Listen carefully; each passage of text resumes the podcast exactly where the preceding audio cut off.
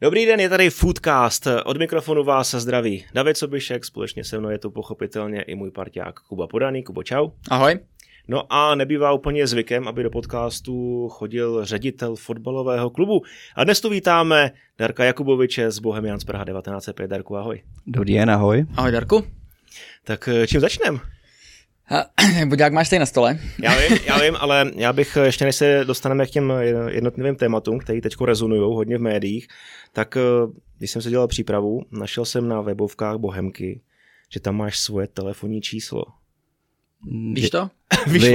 Vím o tom samozřejmě. Proč? Řešili jsme to, protože jsme vždycky chtěli být otevřený fanouškům, otevřený veřejnosti, takže není co skrývat a kdykoliv mě může oslovit, zavolat a probrat, co potřebuje. No. Občas jsou to teda telefonáty třeba i v 11 v noci, v neděli, v sobotu, ale je to tak, je tam veřejný a je dostupný. Jako to jsme si říkali, že teda právě jestli ti lidi volají teda, jo. Takže volaj.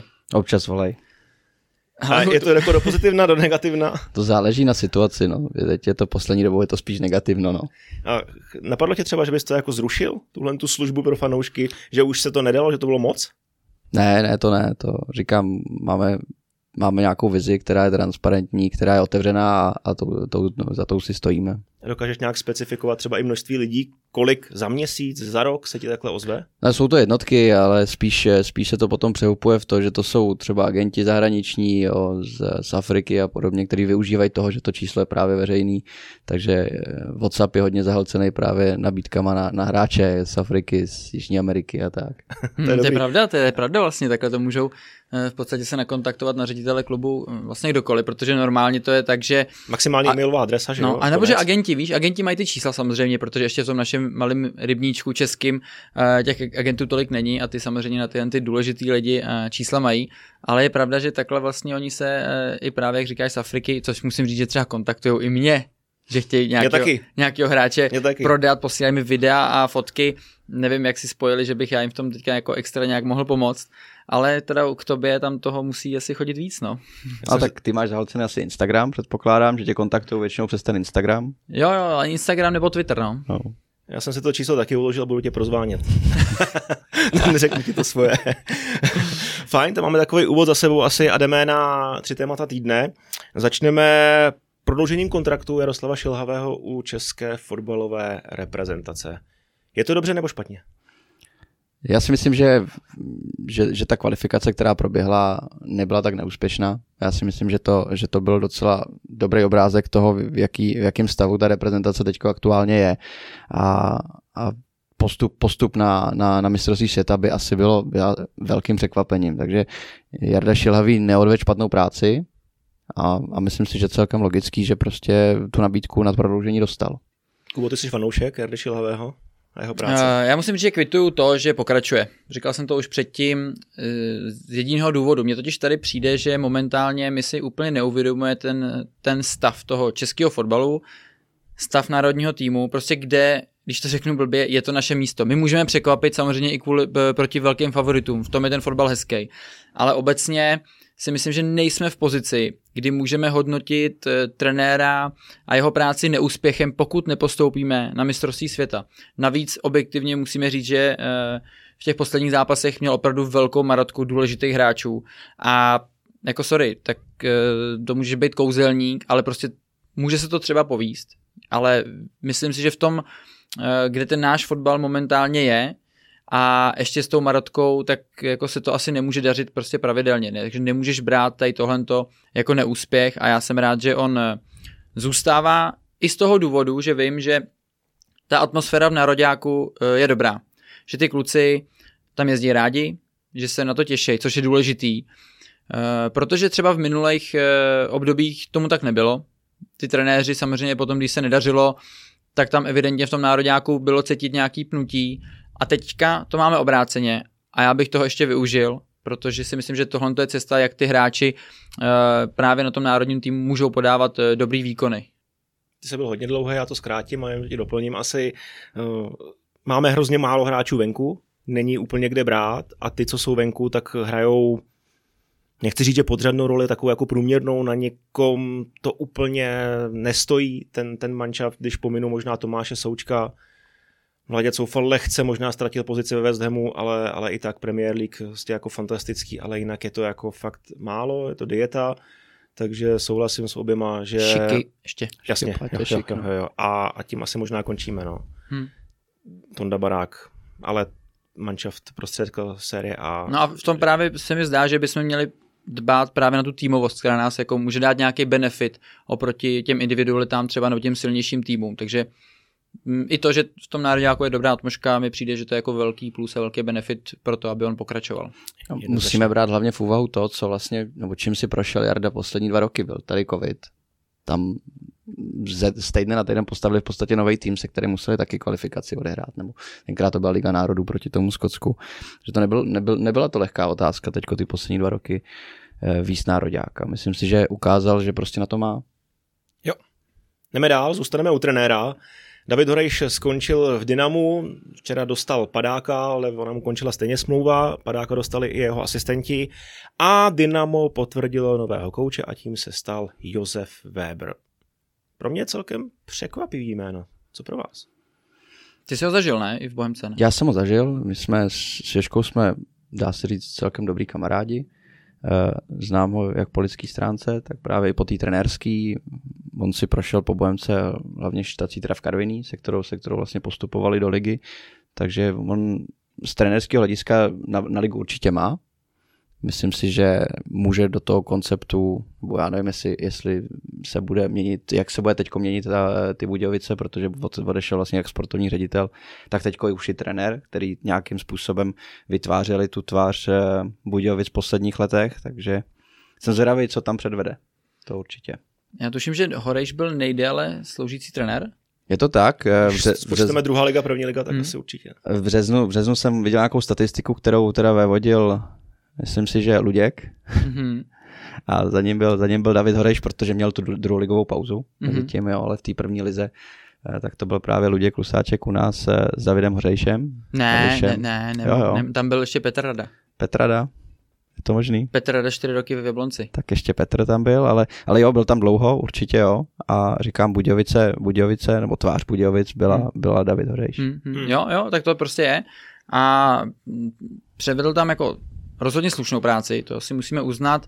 Teďka už ten závěrečný půlrok i vzhledem asi těm turbulentním věcem ohledně sportovního ředitele, který říkal Darek, Tomáše Sivoka, to asi nějakou známku na tom klubu zanechali, obecně i ty neshody s majitelem, myslím si, že tam to nebylo úplně momentálně skvělý prostředí na práci, v podstatě nejenom pro trenéra, ale pro nikoho. Takže tady tenhle ten krok s tím, že Horejš končí, je evidentně jako logický, to myslím si, že to prostředí už by se vyčistit nedokázalo, navíc i cítím to, že Horejš asi má před sebou jako i další výzvy, protože v tom klubu byl opravdu dlouho a občas, když prostě změníš to klima, ještě když to tam vypadá takhle, tak může být jako ku prospěchu věci. Ještě v zimě vlastně přišel o 2 hráče, Talověrova, toho vyměnili za Helebranda do Slávie a Horčembasy, 9 gólů chybělo na jaře a náhrada nebyla vlastně žádná, jenom z vlastních zdrojů asi to plus minus. Takže i to jaro měl jako stížený a proto se možná nemůžeme divit tomu, že venku Český Budějovice tomto ročníku nevyhráli. Poslední takový předtéma, první, polští sudí, protože měli jsme tady na derby Šimona Marčiňáka, na zápas Plzeň Slávie Pavla Račkovského a teď přijel Bartoš Frankovsky. Všechno 3 zkušený borci, pískají evropský poháry. Jak by si je, Darku, zhodnotil? Je těžký hodnotit, protože přijedou na zápas, odjedou po zápase, nikdo o nich zase dlouho nebude mluvit, takže nemají z dlouhodobého hlediska nemají srovnání těch jejich výkonů. Musím říct, že ty první 2 zápasy, které pískali ty polští sudí, odpískali dobře. Myslím si, že na český poměry nadprůměr. Ten zápas, který teď byl o víkendu, jak ten byl horší určitě v provedení rozhodčího. No, celkově ten projekt ze začátku byl vnímaný hodně pozitivně a teďka cítím, že po tom posledním zápase je tomu naopak, že tam spíš převládá ta negativita. Asi je to na místě. Musím říct, že samozřejmě ten poslední zápas se dal asi zvládnout trošku líp.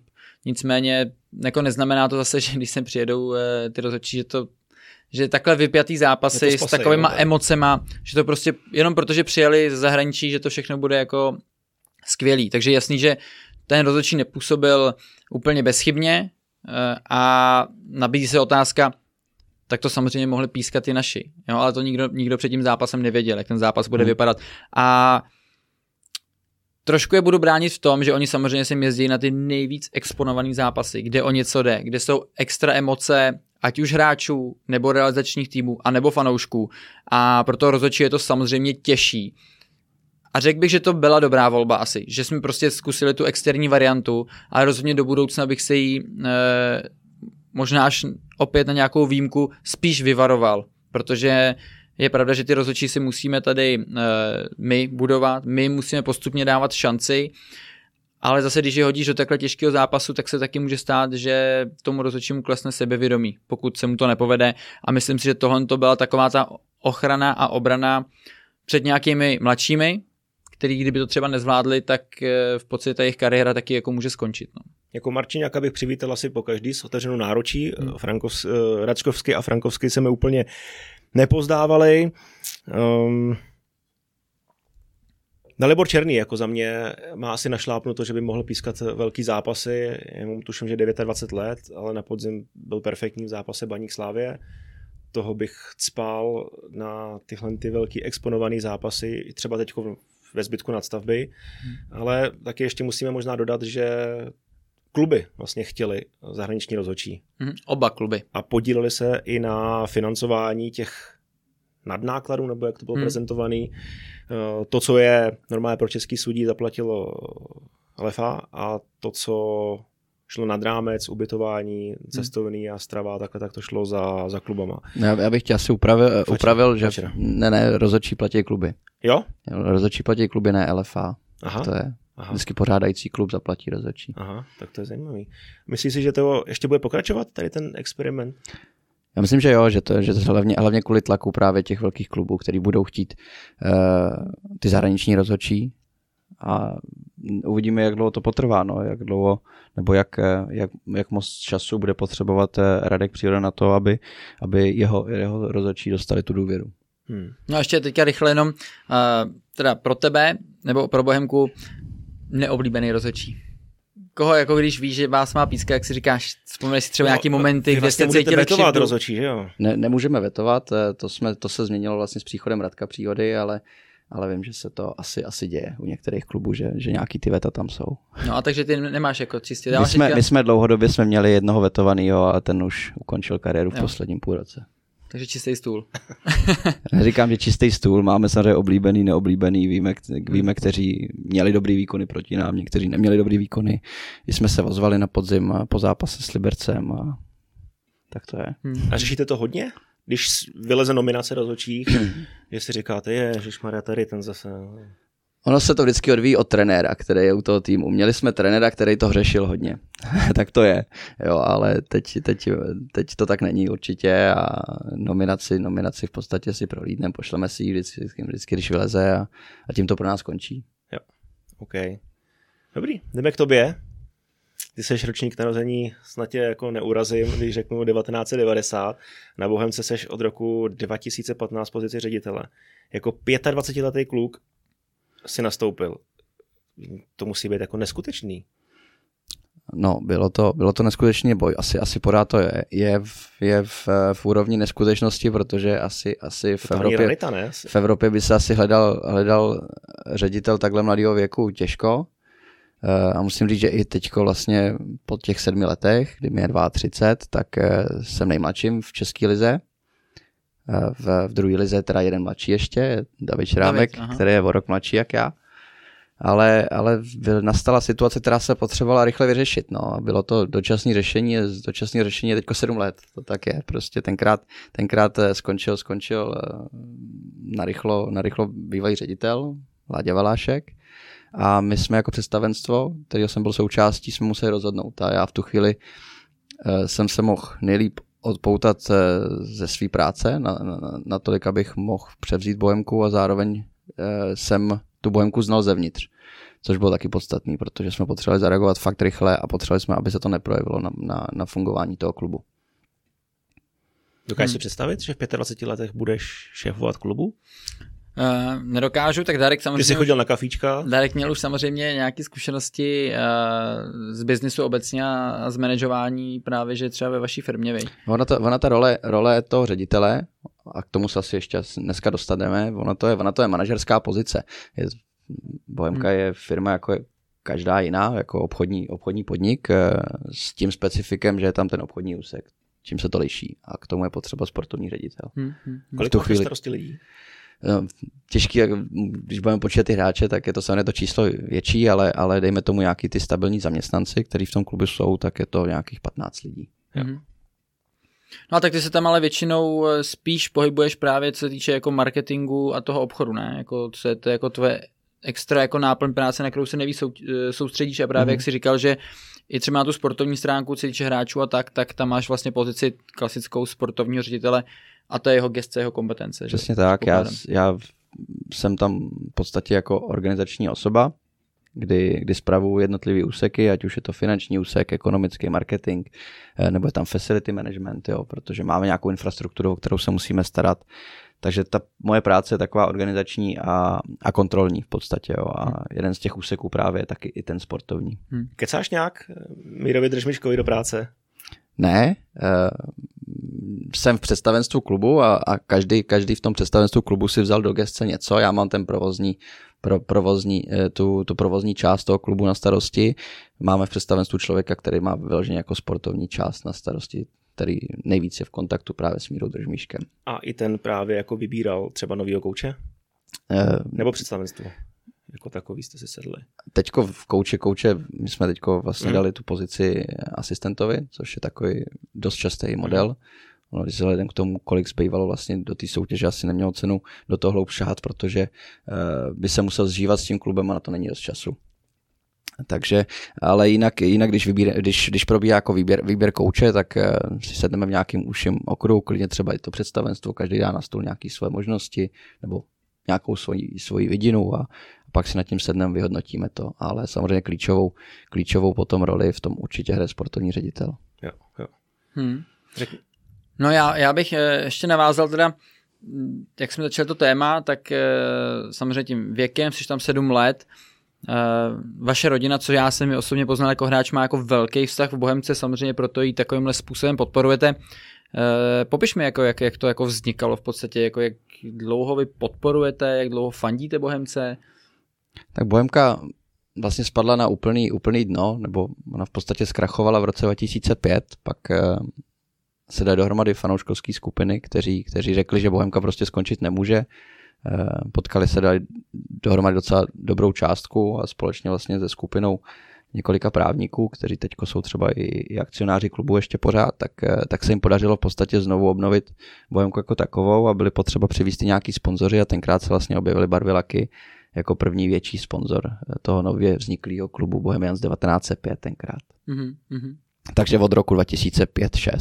Ale tak Bohemku si ale vnímal předtím, už třeba chodil se na ní, nebo ještě to jako my jsme bydleli na Palmovce, nebo u Palmovky, Balabenka, kde bylo hodně silný jádro Sparty. Ona tam i na Podvinném Mlýně vlastně teď je Sparta Arena. Já jsem tam začínal ve Spartě trénovat, musím tam na Podvinňáku, na Škváře taky, jo. Teďko jako to bylo ještě časy. To vy dva nepamatujete, jo. Pamatuju, jsem. Teď je tam hlavně rugby, nebo nevím, jestli i americký fotbal, rugby tam je velkým, ale i přesto, že vlastně tam byla obrovská enkláva Spartanů, tak všichni mý kamarádi u nás v paneláku, tak hráli za Bohemku. Takže jakoby ten vztah k Bohemce jsem vnímal od malička. Já jsem teda nebyl moc na sporty až do nějakých svých 15 let, takže sporty šly úplně mimo mě, ale věděl jsem, že někde v pozadí vždycky ten zelený klokan byl. Ale v podstatě Bohemku jako takovou jsem pak začal mnohem víc vnímat, když jsme s tátou začali chodit na ty fotbaly. No takže potom se teda ten vliv váš, když to řeknu, v té firmě Bohemce v klubu zvyšoval?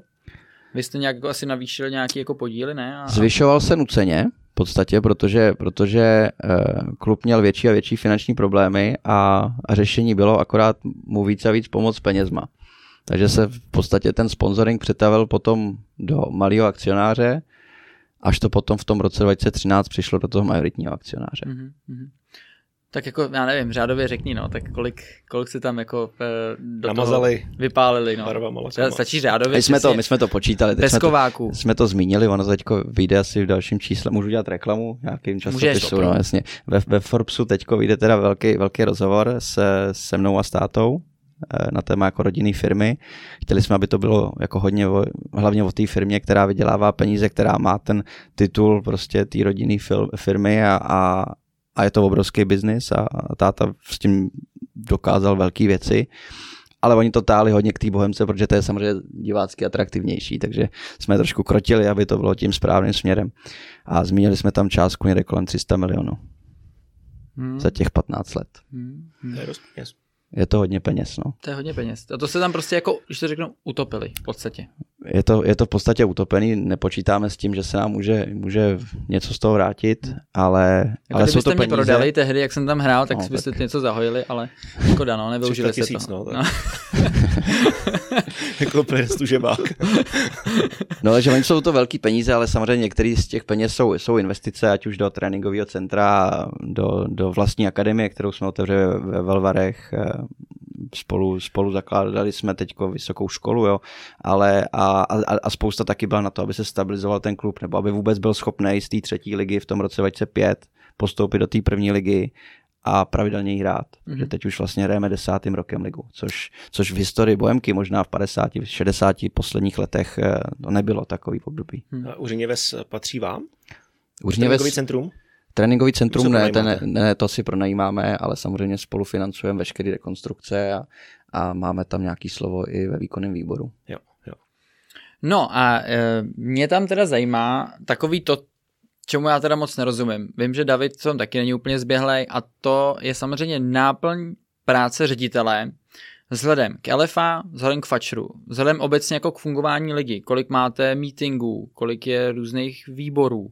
A jestli bys nám jako popsal i třeba měsíční harmonogram, nějaký krátkodobý nebo i dlouhodobý, jak často se musíte scházet a co vlastně jako, protože myslím si, že to jen to jako, ať už fanoušci, anebo právě i třeba lidi takhle kolem fotbalu úplně přesně neví. Že ty vás vidí akorát ve VIPce během zápasu a to si asi myslí, že to je jediný, co děláte pro fotbal. A na jachtě. Tam párek. Na jachtě, ještě jsem se dočet, na jachtě. Na jachtě, to se asi taky občas přečtu na fóru někde, no, že trávím dost času na jachtě a tak. No. Takže netrávíš? A jak to trávíš? Na jachtu se dostanu jednou za rok možná na týden, protože ty dovolení taky moc není a... Zemanův na Fukovák, no. Spadla. Tak já bych asi mluvil o té mimo klubové činnosti, protože ta klubová se dost často opakuje, vždycky se odvíjí od zápasu, jestli domácí nebo venkovní, tak ten týden je takový uspůsobený, buď organizujeme domácí zápas, nebo máme volnější týden, kdy nás čeká na konci toho týdne výjezd. Kluby se potkávají párkrát do roka, řekl bych 4x, 5x na ligovém grémiu, kde se rozhodují ty větší věci, protože je to takový ten největší, kromě valné hromady, je to největší orgán vlastně ligy, kde se potká všech 32 účastníků, po případě tam může být ještě nějaký host, který by chtěl být přizvaný z třetí ligy, který třeba na ten postup má. Jeden často bývalo Táborsko, když hrálo třetí ligu, ale vedlo jí a chtělo být právě přítomný, tak může, protože je tam velký potenciál, že by do budoucna tam mohli být. Tak to se potkává, říkám, 4x do roka. Tam se řeší jenom ty velké věci, protože většinu pravomocí má ligový výbor jako takový, který se stává z 9 členů, jsou tam 2 druholigoví členi a zbytek prvoligových a volný předseda. Takže v prvoligových to jsou jako zástupci Sparty, Slavie. Za první ligu Sparta, Slavie, Plzeň, Bohemka, Baník. Bohemka, Baník, aha. No a takže ta náplň práce, teda, nebo spíš to, co tam jako řešíte, je obecně třeba do těch budoucích ročníků, jak to bude vypadat? A to je vlastně ve vaší gesci jako dát návrhy potom k nějakému schválení? Nebo vy už odsouhlasíte nějakou variantu? Pak je ten ligový výbor, který se potkává jednou za 2 týdny zhruba, jednou za týden občas, někdy zvládnou něco po mailech, telekonferencema, hlavně teda za času covidu. A ty řeší vlastně ty každodenní věci té ligy, ať už třeba nějaké mimořádnosti, přeložení utkání, nebo třeba dají návrh právě termínové listiny na další ročník a to se pak schvaluje na tom ligovém grémiu, protože to už je taková větší věc.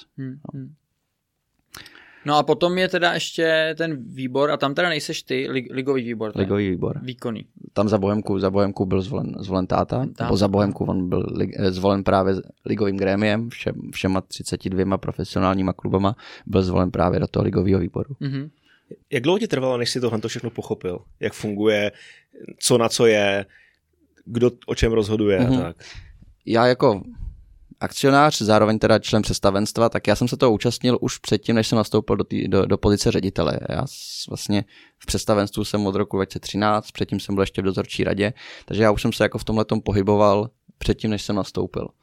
Samozřejmě ten přechod na plný úvazek doprovázelo spousta komplikací, ale měl jsem k ruce vlastně toho bývalého ředitele, se kterým jsme se dohodli, že prostě, abych ten nástup měl co nejhladší, takže mi jakoby v prvních chvílích pomůže.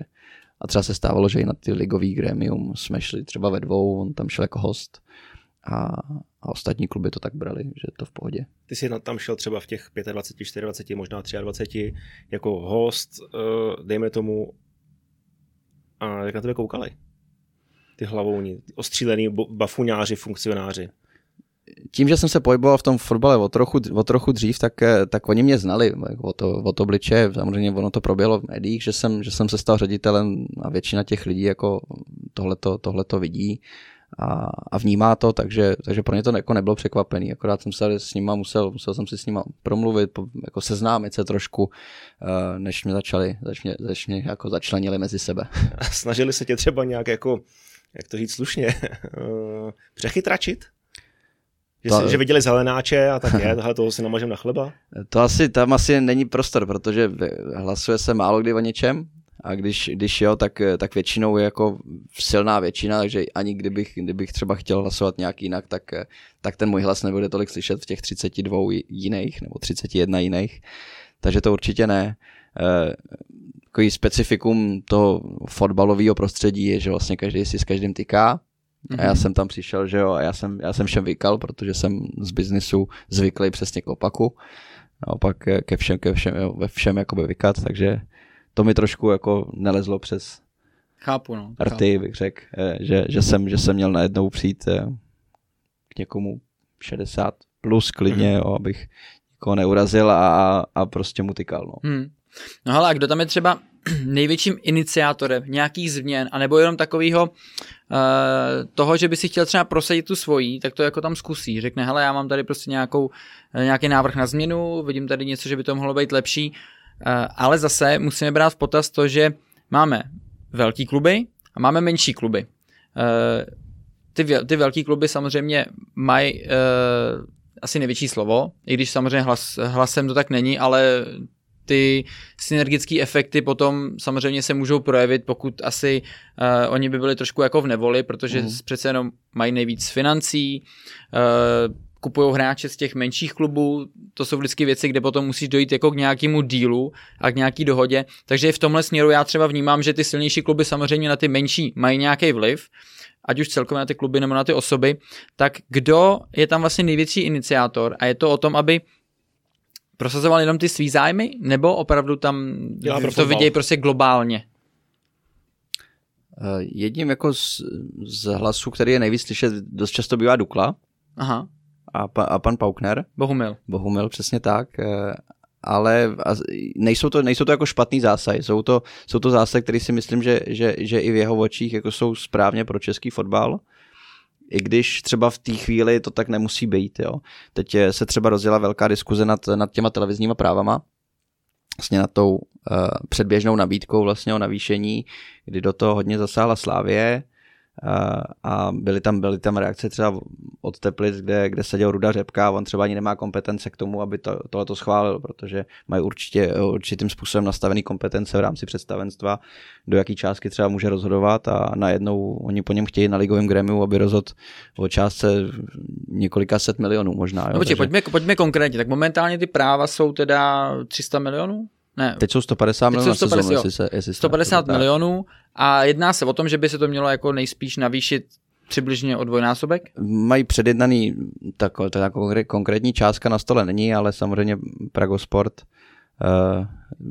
jedná o tom, že by chtěl si prodloužit ten svůj kontrakt o další 2 roky, co vím, tak řeší se i to, že by to navýšení třeba proběhlo hned. Mm-hmm. Takže vlastně v době plnění, když to řeknu těch 150 milionů, tak ty zbývající, tuším, to jsou 2 roky, mm-hmm. tak by jako už mohlo být jako navýšený teda ty finance. No. Ale zase říkám, je to spekulace, protože v podstatě já ani nemám přístup k tomu, abych se třeba něco takového dozvěděl a dozvídáme se to dost často i z médií. Mm-hmm. A co vím, tak ani žádná jako nabídka na stole aktuálně není. Takže jako spíš takový šumy. Jako, že šumy a možná nějaký ústní příslib tam třeba proběh, ale z toho nemůžeme vycházet. Mm-hmm. Ale jak říkám, lepší vrabec hrsti. To znamená, že si někdo takovou nabídku položí na to, aby vylepšil už stávající 2 roky, tak pro ty menší kluby je to okamžitá injekce peněz, která prostě do těch klubů může přijít, a já bych to bral všema 10 okamžitě. No teď po covidu asi, co? No, hlavně teda po covidu. V tomhle směru je právě, že trošku zrádný pro ten český fotbal to, že ty práva samozřejmě stojí takovýhle peníze, ta atraktivita ligy momentálně i v těch očích, ať už teda jako médií, anebo i fanoušku, není na takový úrovni asi, aby za to mohly padat prostě horentnější sumy. A potom tahle ta částka do rozpočtu, která přijde vlastně těm klubům, tak třeba vám se hodí, pro vás je to relativně v řádech 10% částka třeba? To může být? Je to částka, která tvoří zhruba 10% rozpočtu. Když to ty kluby, které hrajou tady evropský poháry, ta top 3, 4, tak se sotva dostanou k procentu celého rozpočtu, a to fakt je potom pro ně nezajímavý vůbec něčím takovým se zaobírat. A samozřejmě pro ně ta cesta je úplně jiná, to zkusit si to zobchodovat sami a třeba za úplně jiný peníze, než ta liga.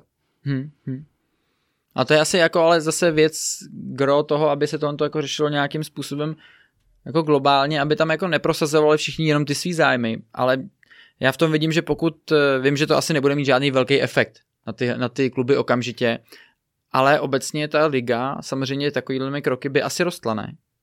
Kdyby se jednalo ve prospěch v podstatě toho celku, než že by každý prostě si obchodoval tu svoji vlastní část.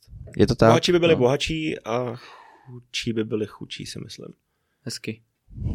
Dá se dáme do teaseru tohle. Dá se to tak říct. Paráda. Ještě za chvilku přijde téma. David má takový model nadstavby, teď tady řešíme každý díl, on ti to za chvilku řekne. Ten byl chválený všema, co blázníš. No dobře, ale ještě já jsem samozřejmě v médiích jsme viděli, i když se třeba volil předseda, tak jako velkýho řečníka, řeknu často i zábavného, nebo takového, který se dá... Slyšeli jsme nějaký přepisy a přesně, takhle, jo. Četli jsme to. takže jako Míra Pelta asi taky často dokáže nějakým způsobem za tím pultíkem zaujmout, asi ne? Určitě jo, ono většinou ty zástupci těch klubů, to jsou jako vystudovaní vysokoškoláci, právníci dost často, takže občas ty jejich proslovy jsou dlouhý a dost nezajímavý a Míra to vždycky dokáže rozseknout a nějakým svým bonmotem nás tam dokáže položit. Jo, já musím říct, že mi třeba volal, ať jdu do Jablonce, tak já jsem s ním dřív, podle mě jsme se spíš jenom jako pozdravili, co se týká, když jsme třeba přijeli jako hostující nebo tak do Jablonce, ale když mi takhle volal, tak ten rozhovor samozřejmě, ty ho máš nakoukanýho, víš, kdo to je, a teďka byl takovej trošku netradiční, když si řekneš, hele, je to majitel klubu a takovýmhle způsobem ty s ním vyjednáváš, tak jsem byl překvapený, jak on to jako fakt jako bere od rány a je to takovej, nechci říct jako neprofesionální, ale on si úplně žádný jako extra odstup prostě neudržuje, on to tam prostě pálí tak, jak to cítí. Ale často musím říct, že to má jako hlavu a patu. Teda skoro vždycky. Jo. Se líbilo, jednou takhle promluvil o inteligenci vlastně fotbalistů a srovnávali s basketbalistama, nevím, jestli si to pamatujete. Povídej. Tak říkal, že fotbalisti jako nejsou zase tak inteligentní, že zná snad jenom jednu výjimku, a to je Petr Čech, že ten je schopný prodat i čerstvý vzduch. To jsem čet. Takový a vlastně při minulý valný hromadě fotbalové asociace se tam tenkrát pustil do křížku s nějakým zástupcem jestli divizního klubu nebo něco a ukončil to větou, že sedí na špatný toaletě, abych byl slušný a ať si vezme prášky a rozohnil ho natolik, že ho málem vyváděla ochranka toho člověka, jo.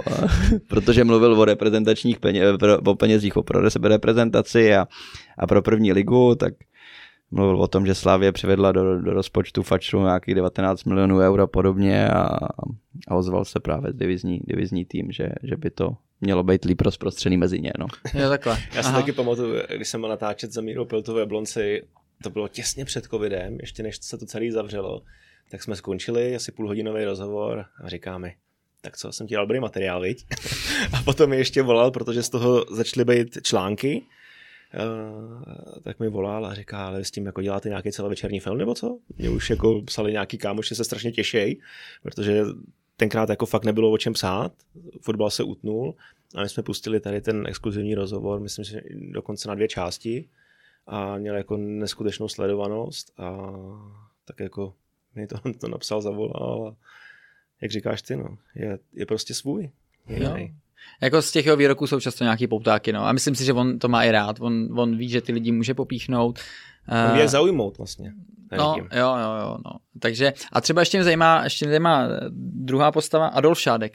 Protože právě, že když jsou různý články i tady právě tady z různých tady těch zasedání, tak hodně často tam i on jako zmiňuje, že on byl ten, který třeba nějakým způsobem to chtěl prosadit a tak. Tak jestli on je fakt ten iniciátor, nebo spíš oni si to řeší nejdřív spolu a na ligovém grémiu on je spíš tou postavou, která když se tam rozpoutávají nějaký velký diskuze, tak to utne, protože jinak by to trvalo fakt hodiny a hodiny, takže on je spíš jako na těch jednáních hodně konstruktivní a hodně se chce jako dostat k meritu té věci a ani ten svůj názor nějakým způsobem neprezentuje těm ostatním na veřejno a říkám, v podstatě nějakým způsobem hlídá, aby se to neprotáhlo na celý dny. Není ta komunikace podobná teďka, jak byla Slavie Plzeň, jak ne, komunikovali s tribunou různě a to ne. Ruky k těm, když tam nepoužívá. Nebo k těm pobídkám. Jo. Ale kdy mají ředitele volno? Fotbalových klubů. Tak u hráčů je to jednoduchý, ty mají zimní, letní pauzu, aspoň nějakou. Jo, nějaký ten týden tam najdou, ale to je období, kdy přesně ředitel, sportovní ředitel má nejvíc té práce. No právě. Takže já to říkám všude a vždycky že mám zhruba 4 týdny volno v roce, to jsou reprezentační pauzy, takže jak se objeví nějaká reprezentační pauza, tak plánu vždycky dovolenou. Na tu jachtu. Na tu jachtu, přesně tak. No. Jo, jako je to tak, no tam tak jako asi moc nemáš prostor, ale no dokážeš vypnout? Jako dokážeš prostě jako o tom nepřemýšlet. Já vím, že říkáš, hele, když si někam třeba jedeš, nebo to beru si počítač a takhle, tak dokážeš jako vůbec na to chvíli jako nemyslet, že prostě řekneš, OK, je to možná práce, kterou bych asi normálně dělal v kanclu teď, ale vím, že prostě za 4 dny si to jako úplně z toho jako nepodělá. Já tohle neumím. Já řeším e-maily klidně i v 1 ráno, když mi přijde e-mail, tak já prostě radši odpovím hned. Zanoušku v noci. Jo. Ale řeším fakt všechno hned. Mám to taky rád. Občas někoho vytočím a než to stihne zvednout, tak si stihnu uvědomit, že je neděle 7:30 ráno a že asi ten člověk třeba spí, jako, ale na to už je pozdě, abych s tím něco udělal, protože už se vytáčí, jo, ale já rád řeším věci hned, no a manželka mi za to úplně nemiluje, ale mám tu práci pořád, no.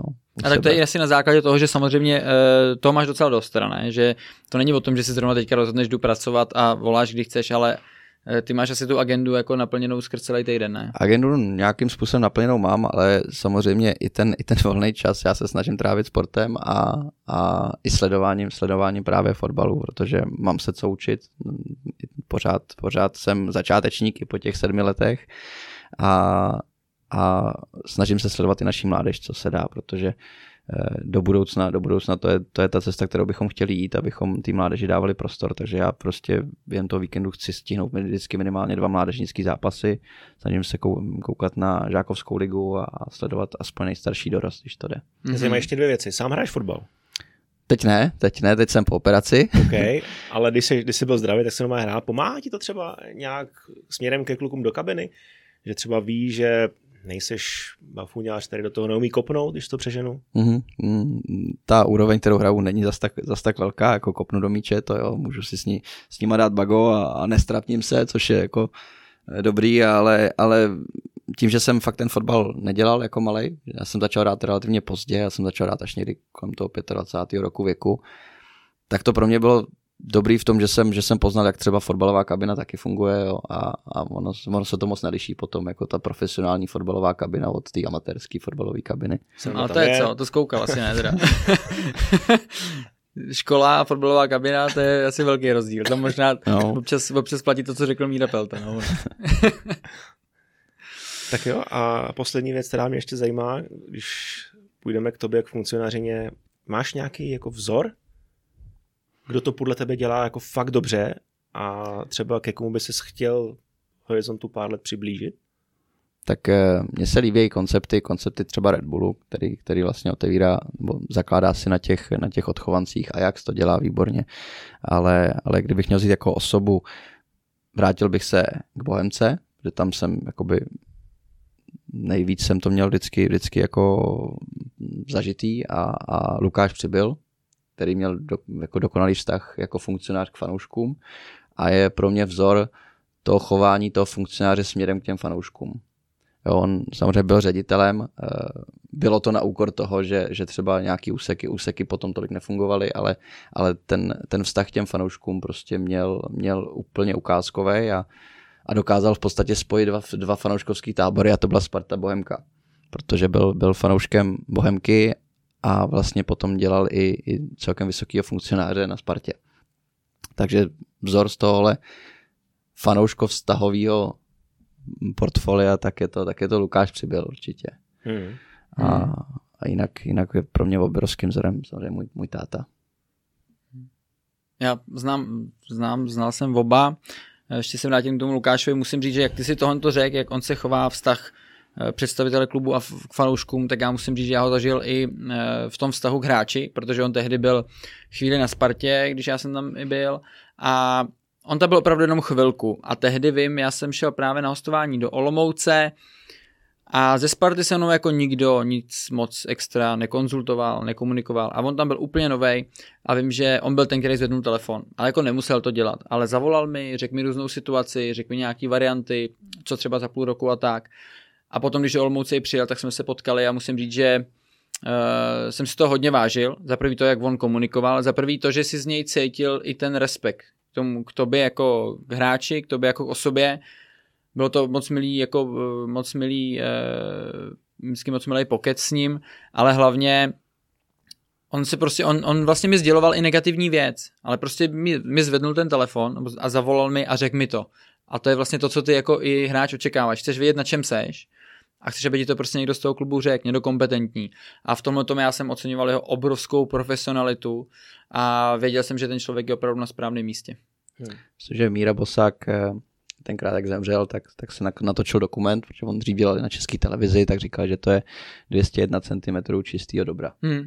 Já s tím souhlasím. Dneska tečka asi. Chceš se ještě na něco doptat k funkcionářině?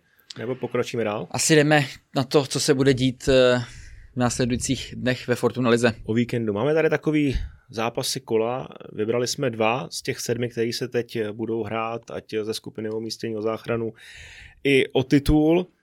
Bohemku jsme tam nedali, sorry. Tak pro mě je ten nejklíčovější samozřejmě zápas ve Zlíně. My se k tomu určitě dostaneme v dalších jako typech, ale jdeme na titul, no. Plzeň Sparta. Zápas, který zase může přiblížit Plzeň blíž k titulu, senzačnímu. Jak to vidíš? Takhle, Sparta má titul v rukách. Ne pro sebe, ale může o něm rozhodnout, protože čeká vlastně ještě zápas jak se Slaví, tak s Plzní. Jsem zvědavý, jak potrápí oba. Já si myslím, že by je potrápit mohli. Plzeň bude nervózní, Spartě v podstatě o nic nejde. Sparta se bude soustředit na středeční pohár, který hrajou 3 dny předem, už 4 dny předem, 4 dny předem a bude se to asi odvěty podle toho, protože kdyby pohár nevyhráli, jakože si myslím, že spíš vyhrajou, protože na tom asi závisí třeba i budoucnost Sparty, tak by to potřebovali očinit určitě v té Plzni. Mm-hmm. No, takže Plzeň samozřejmě v tom posledním zápase splnila to, pro co si do Edenu přišla. A spíš přijeli. Jo, tak přijeli, dobře. Je daleko z Plzně. No, takže oni to splnili, zůstali v čele, mají stále náskok a teďka je to na nich.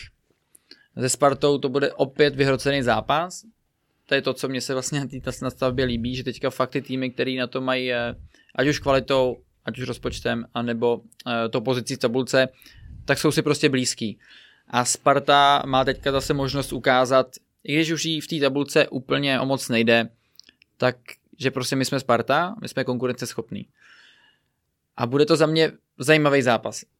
Vždycky ty zápasy teďka, co jsou takový ty fakt šlágry. Okay, bude koukatelný? No to je právě to. Ty šlágry, já od toho vždycky čekám a myslím si, že i ten zápas mezi Slavií a Plzní, který byl, tak pokud by Standa Tecl běžel doleva a zasunul to do brány, tak ten zápas vypadal úplně jinak. A úplně jinak by za mě vypadala i ta koukatelnost, když to řeknu. Protože by to prostě musel někdo otevřít. Samozřejmě by to otevřela Plzeň. A to by možná byla i voda na mlýn právě Slávy. A myslím si, že ten zápas by vypadal úplně jinak. A nakonec to bylo samozřejmě víc o tom boji. Jak to právě tady v těch velkých šlágrech bývá. Ale Plzeň Sparta dlouhodobě posledních 12 let jako strašní rivalové. A Plzeň bude v křeči. Bude hrát nejspíš i doma, bude hrát víc odzadu. Tam jako nečekám úplně žádnej jiný zvrat, ale teď jako víc než dřív teďka, myslím, že to prostě pro ně jako má smysl a v podstatě to nemůžu asi ani jako, nemá cenu to nějak jako hanit, jo, protože to je prostě taktika, když si jdeš pro ten titul, když si jdeš pro ten pohár a tam už jako na nějakou extra koukatelnost se nemá cenu dívat. Ale já si myslím, že v tom zápase padne víc branek. To sám je nahráváš. Sparta 6krát po sobě v Plzni prohrála, celkově tam nevyhrála 12krát za sebou a já kdybych měl něco sadit, tak dám oba týmy dají gól, 1,82. Tady v té sezóně v základní části výsledky 2-2-3-2 a oba dva týmy se střelecky prosadily 6krát po sobě ve vzájemných zápasech. Pavel Vrba to Plzni nedá lacino, určitě ne. Uvidíme, jak to bude s Adamem Hloškem. A myslím si, že Sparta gól dá a Plzeň taky, protože tam musí. Protože Sparta dá podle mě a Plzeň musí zvítězit a jít za výhrou, takže minimálně taky jedna branka. Tak já ještě přidám teda remízu ve dvojitý šanci. To znamená, že remíza bude buď o poločase v tom zápase, anebo na konci. A je to v kurzu 1,72. No, věřím v gólový utkání. Takže ať už ta plichta bude kdykoliv, tak si myslím, že prostě nějaký góly padnou a doufám v to hlavně jako fanoušek teda. Dárko, co bys si vsadil ty? Já bych si vsadil na Bogela, že dá góla a neprohrá Plzně. To je málo. To je malý kurz. S tím Bogelem. No, dá se tam Bogel a neprohrá Plzně. No dohromady nevím teda, ale tady to musíme zjistit. Rozjíždí. No ale teď mi řekni, jak by si cítil, když jsi zmínil právě Jana Davida Bogela takhle v té poslední minutě, teďka v Edenu, když šel kopat tu penaltu. Šel bys si kopnout? To já bych šel kopnout, jo, ale nevím, jak bych se cítil, ale já jsem se nikdy penaltám nebránil, no. Aha. Za Uhříněvec. Máš... Mě tam trenéři nepouštěli, ale když mě pustili, jak jsem ji proměnil. Jo? A máš jako, jak to děláš? Máš jako vytipovaný místo, kam to šlehneš, nebo se ne, koukáš? Je potřeba to narvat. Jo, nekoukáš se na golmana, ten si dělá, co chce, to je jeho boj, ale ty prostě... Buď to narvat, anebo to poslat panenkou. No počkej, narvat, ale máš jako místo, kam to kopneš, nebo to je narveš? Většinou zavřu oči. Narvu to do strany, doprava, doleva, ne do středu. No. Ale neprohrá Plzně 1,22. To nemá cenu. Je nízký kurz a nejde to kombinovat. Nebo aspoň to nejde tak, v tuhle chvíli vypsaný. Tak Bogel 2 a víc. Slovo do pranice. No, další zápas, Slávie Slovácko. Co sobe? Slávie, ty máš nekoukaný? Jak to vidíš? Všechny manželství mám nakoukaný. Jo, dobře, jsem dělal tolik zápasů. I Bohemku? Všechno mám nakoukaný. Já jsem si teďko dělal statistiku, na kolika zápasech jsem byl osobně. Za těch 7 let, co jsem ředitel a dostal jsem se na číslo přes 600. Že taky docela mě to zarazilo, když jsem si pak jako přepočítal vůbec na čas, kolik času jsem s tím strávil. Tak si tě chtělo brečet. Jo. Protože když jsem si jako ještě vybavil, že všechny ty zápasy se většinou hrají o víkendech. Tak mi jako vyšlo, že jsem těch víkendů fakt neměl volných moc. No. Sej srdcař. Ale jo, je to řehole, no. Taky, no ale podobně nery. Taky, no. Jako víkendy neexistují u nás, no. A v té dnu sleduju to, co se dělo víkendu. Že? Hele, zpátky ke Slávy se Slováckem. Slávy musí. Zvládne to? Za 3 body? Zvládne to, o tom nepochybuju. Teď musí a myslím si, že jestli přijde zaváhání, tak přijde ze Spartou. Přece, jak to vidíš? Slovácko mám rád tuhle sezónu a Slávie doma. Myslím si, že tam... to bylo moudro. Ty jste chtěl uvařit, ne za to minulý, že jo. Slávie prostě má tu sílu a hlavně má o co hrát.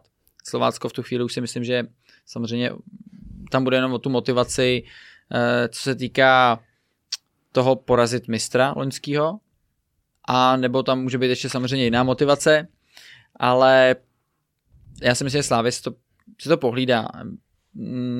Já u Slovácka vidím, že oni opravdu musí mít tu motivaci jako něco někam se dostat, co se týká té tabulky, a nemyslím si, že by měly být jako extra velký soupeř pro ně tu chvíli jako tím rozpoložením. Takže já si myslím, že Slávie ten zápas zvládne, no, a že to nebude zase žádný asi extra velký drama. Slovácko bude po poháru a buď bude strašně smutný, že mu utekla trofej, anebo strašně veselý, možná ještě lehce pod vlivem. Připitý. No, může tam dojít k nějaký rotaci, už se asi neposunou z toho 4. místa někam, takže vidím to jako stejně. No. Buď ty emoce budou strašně nahoře, nebo hrozně dole, a to všechno nahrává té Slávy. No. Vítězství 1,3, zase nízký kurz.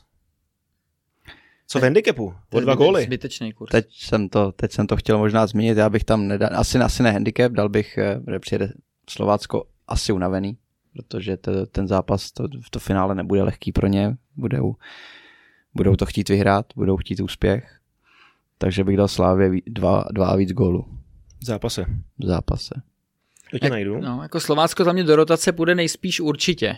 Jo. A teďka oni samozřejmě ten kádr mají uší. Takový to gro, se kterým oni hrajou celou sezónu, tak je menší a tam si myslím, že jako to jejich síle jako dost uškodí. No. Já mám první poločas, počet branek a zkusil bych, že padne plus 1,5 branky. Ty 2 a nebo víc v kurzu 2,31, což mi přijde už jako slušný kurz, a Slávie to podle mě odšpuntuje od začátku, no. Ta do toho vletí, ta nemá jako na co čekat. Slávie 2 góly, 1,4. 2 a víc gólů. Já ještě doplňu ten handicap. Vítězství Slávie o 2 góly, 1,89. 4krát doma Slovácko porazili a 3krát z toho o 2 góly minimálně. Tak, to byly teda zápasy kola a jdeme na tipovačku. No jo, pojďme na tipy. Minule tady tipoval Tomáš Vyfaluši. Měl 4 správný tipy, který dohromady dávali kurz 12,08. Takže je momentálně lídr naší tabulky, protože je první. Nicméně ty máš šanci ho porazit. Tipujeme buď výhra domácích, remíza, anebo výhra hostí. Tak první zápas Olomouc, Mladá Boleslav. Olomouc doma vyhraje. Jednička, 2,55. Potom Pardubice, Karviná. Teď budu typovat tak, jak potřebujem. Takže Bohemka, takže čistá dvojka. Čistá dvojka, 4,7. Zlín, Bohemka. Čistá dvojka. A budu mít vysoký kurzy. 3,05. Teplice, Jablonec. Jablonec, čistá dvojka. 2,5 jedný. Teď to je takový spíš jako přání. No tak. Baník, Hradec. Hradec zase bude bodovat. Kdybych mohl, tak 0,2, no, ale remíza. 3,5 jedný, remíza. No a teďka ty 2 zápasy, které už jsme řešili. Plzeň, Sparta. To je tak, že bych dal něco odvážnějšího, když jsou tak ty kurzy nízký. Ne, tam jako je asi jasná jednička, no. Jednička za 1,85. A Slávia, Slovácko? Taky jednička. 1,3. Celkově ti to naházelo 769 k jedný. To když sadíš podle mě za 100, tak máš na jachtu. Jo. Další. Na týden na jachtě možná. Jo, no. No, tak jsem na tebe zvědavý, jak budeš úspěšný, no, jako. My jsme teda tehdy tady jednou... Takhle, když to takhle dopadne, tak jsme se odpoutali od barážových příček, takže buďme optimisti a věřme. Jo, jako... Já musím říct, že právě, že i ten duel, nebo tady ten souboj celkově těch týmů, který hrají o tu záchranu, tak já vlastně sleduju jako trošku víc a lehce se u toho klepu, protože vím, že to je takový ten jako větší stres, než ten titul. Ten titul je, že euforie, když se ti to jako nepovede, tak jako to je jako velká tragédie. A musím říct, že to je věc, která jako na ty hráče obecně jako dolejhá v podstatě celou tu dobu, kdy se tam pohybuješ. Takový obrovský strašák. Jo. Jasně, ty týmy, které jsou nahoře, hrajou o titul, tak mají taky jako prostě potřebu ten titul vyhrát a víš, že tam ten tlak je. Ale ta záchrana je prostě něco jiného. Jo. To víš, že hlavně na tom závisí i třeba zaměstnání jako spousty lidí kolem toho klubu a tak. Jo. A tohle to myslím, že do určitý míry se na ty hráče se na nich jako podepisuje na té náladě. A ty, který samozřejmě tam hrajou častějc, tak mají fakt zkušenosti s tímhletím a dokážou s tím možná líp pracovat, než ty, který tam do toho třeba spadnou jenom jednou za x sezon. Hrajou o budoucnost, na rozdíl od týmu, který jdou o titul. Titul je kolonka v životopise, jo. Vyhrá titul. Samozřejmě je to neuvěřitelný, je to úžasný zažít si to, ale tady ty kluci hrajou o život v podstatě, protože se může stát, že pak třeba tu druhou ligu budou hrát i několik dalších let po sobě. Jo. Takže to pro ně je podle mě mnohem jako zásadnější, než vyhrát ten titul. Můžu jednu prognozu na závěr? No povědej. Karviná spadla, to už je definitivní a já si myslím, že z první ligy už nikdo nepůjde, protože ať půjde do baráže jeden nebo dva manšafty, záleží jak dopadne druhá liga, Fortuna národní, tak to prvoligista uhájí. Rozdíl v kvalitě je velký. Taky, to je pravda, no. Tady si myslím, že ta baráž... trochu, když tak, kdyby náhodou. Tak já se tím taky uklidňuju. Tu druhou ligu máme nasledovanou docela dost, protože jestli Bohemka má od někud kupovat hráče, tak moc do té první ligy koukat nemůže, takže koukáme na druhou ligu, tu špičku máme dobře vyskautovanou, bych řekl, a tady tím nějakým způsobem se taky ještě uklidňujeme, když víme, že ta situace je strašná, ve které Bohemka je, už jako moc optimistická ani nemůže být. Nebo nemůže být snad nějak žádný optimista, který by to viděl optimisticky ještě a prostě musíme bojovat do konce, zkusit se tomu vyhnout. V nejhorším prostě zachránit až ty baráži, no. No, hele, hodně štěstí, no. Budete ho samozřejmě potřebovat, protože jak jsem říkal, ty nervy tam jsou na všechny strany. My ti děkujeme za rozhovor, my ti děkujeme za to, že jsi nám nastínil, jak vlastně funguje ta pozice sportovního toho ředitele klubu obecně, jak funguješ vlastně na té úrovni LFA, Fatcher, jak s těma lidma spolupracuješ. Je to fakt zajímavý, musím říct, že jak jsi to říkal i jak tě znám, takže to muselo být hlavně ze začátku teda strašně těžký. A díky za tvůj čas. Přesně tak, díky, že jsi dorazil. Tak já děkuji za pozvání a třeba někde jindy zase. Určitě. Ahoj. A pak bacha na ty tipy, musíme to vyhodnotit.